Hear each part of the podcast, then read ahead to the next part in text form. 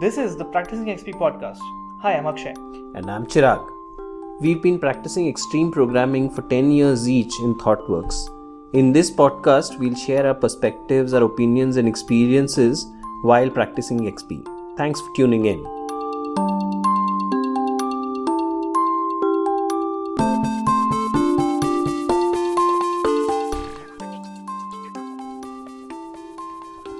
Hello and welcome to another episode of Practicing XP. Uh, this is our pair programming series, and uh, while we've looked at uh, some of the difficulties in working alone, uh, we want to now start talking about what does pairing look like. So, what is pair programming? And so, in very simple words, pair programming means that there are two brains working on the same problem uh, and we feel the need to emphasize that because we've seen people picking up two different problems or two different user stories and and then working together and like uh, coming together uh, once in a while during the day and and calling that pairing. But that's not really pair programming. Pair programming is two developers working on a single user story. And they would stick together for two three days uh, while they finish that user story. Now usually the user story itself will be small enough that it gets done in two three days but if it is big then the pair would uh, switch after two three days. And we'll talk a little bit more about that uh, afterwards. So so just to reiterate it's two people using a single keyboard using a single screen solving the same problem uh, and and working together. So that's what pair programming looks like. Right. Uh, then let's talk about uh, what do you typically see uh, when when pair programming is happening in a in a team. Uh, so what you would see is uh, different uh, pairs of programmers, uh, like Akshay said, talking. Uh, I mean, working, sitting side by side and looking at the same screen and and so uh, working on the same user story. And while they are doing that, you would see them talking to each other a lot. Um, it's difficult to say whether they are talking more or typing more. Um, my my bet is that they are talking more uh, so they are having a lot of discussions, a lot of debates, uh, uh, all of it while most of it while pointing at the at the code in front of them. Um, you see uh, also you see pairs uh, breaking out into like you know one one set of programmers who are pairing together could walk up to a near nearby whiteboard and draw stuff out to to share what they understand of the code or to share what their idea of how the code should look um, you know once they've made the changes. So it's that kind of whiteboarding that can happen.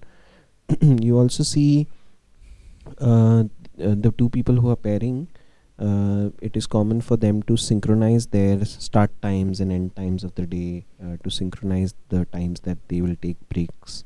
Uh, so they end up taking breaks together as well. Even smaller breaks like you know when when i'm when I'm expecting a phone call from home or when I'm when I need to do my my Facebook or Twitter uh, uh, routines during the day. Again, pairs would tend to synchronize that that sort of thing as well uh, as much as possible. Yeah, and so while you see these kind of behaviors within the pair, uh, the pair also interacts with the rest of the team. And uh, the way they would interact with the rest of the team is uh, just call for help if they are stuck on a particular problem uh, they would call for help. Uh, they might call for a huddle where all the developers in the team come together. If it's a big enough problem that you know everyone needs to know about something or give their opinion on a certain approach then they would call the call a team huddle and and then explain what they are trying to do to the whole team and get opinions.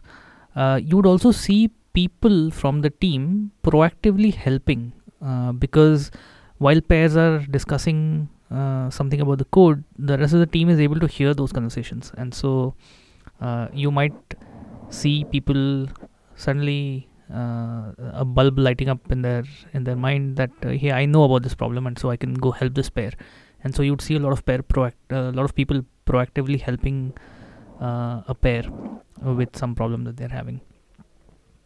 Right. So that's what uh, pair programming looks like. Now let's talk about pair rotation uh, as well a bit.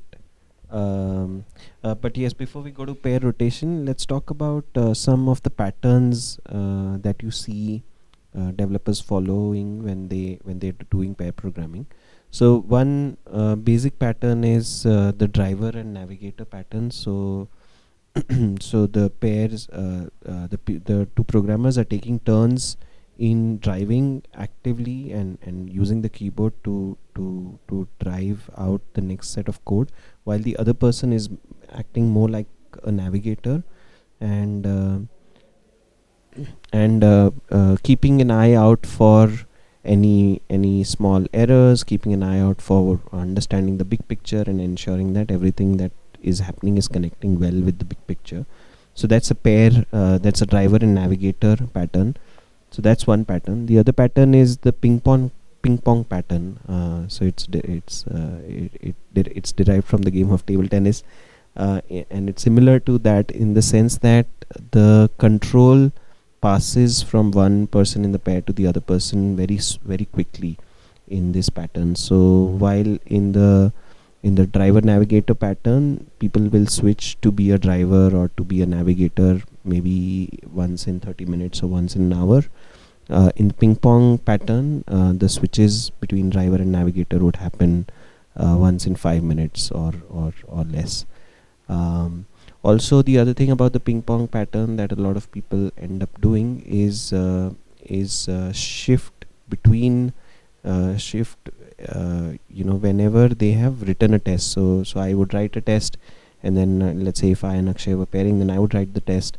Akshay would write the write the smallest amount of code that it, that makes the test pass and then i would write another test and he would make it pass again and then i would write another test. So basically using the uh, test driven development cycle which are all very small using that uh, we are also um, switching uh, the driver and navigator and that's that makes it uh, switch very fast and, and makes it a make it makes it almost like a game. So that's another pattern.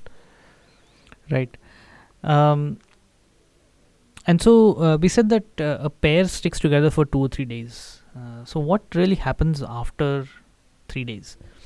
Uh, so after three days the pair would switch. Um, and the idea behind pairing being that uh, you want to get a fresh pair of eyes to look at the same thing and and to think about it differently and that's why I bring in new perspectives. And uh, if you're pairing for three days then you kind of form the same perspective about the problem.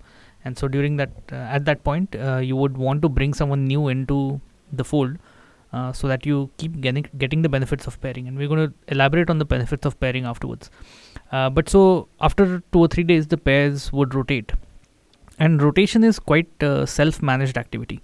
Uh, so there's uh, let's say uh, 8 to 10 developers uh, working on a team. And so uh, they would figure out if one pair has finished a story or if they are at the end of the 3 day mark uh, they would automatically say that hey uh, i'm free to pair with someone else. And so they would switch pairs and they would uh, at a at a logical point uh, during the story uh, they would make the switch where someone else starts pairing uh, with one of the people from the original pair.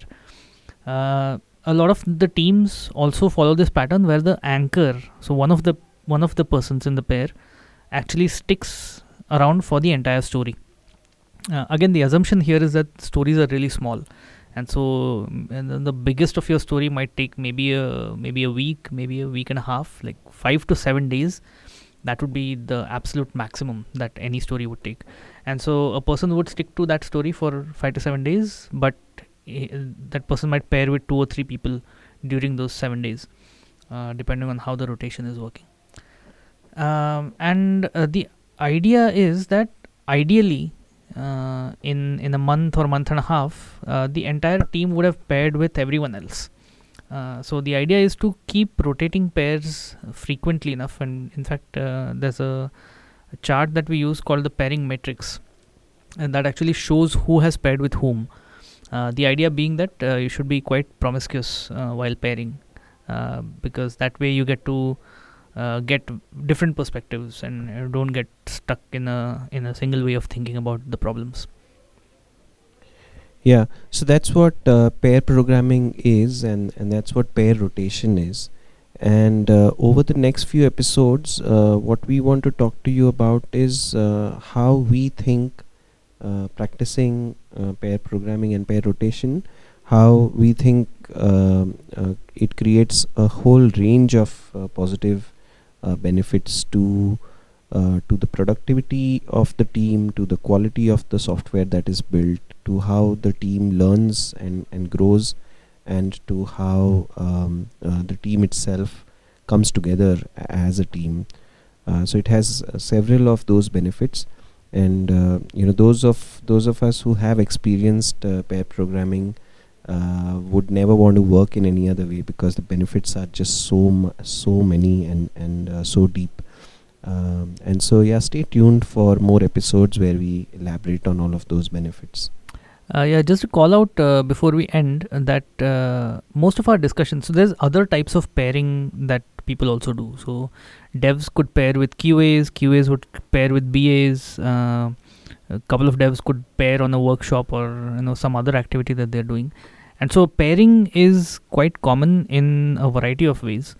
Or there might be teams who pair when there's a difficult problem to solve, uh, and so, so so that's also one way of pairing.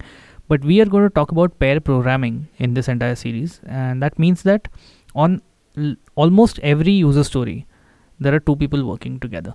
Uh, and they are working together for the entire day. Uh, for you know not just when there's a big problem to solve but for the entire day. And they are writing code together. So, so that's the context of this series. But there are other types of pairing possible as well so see you next time then Bye. bye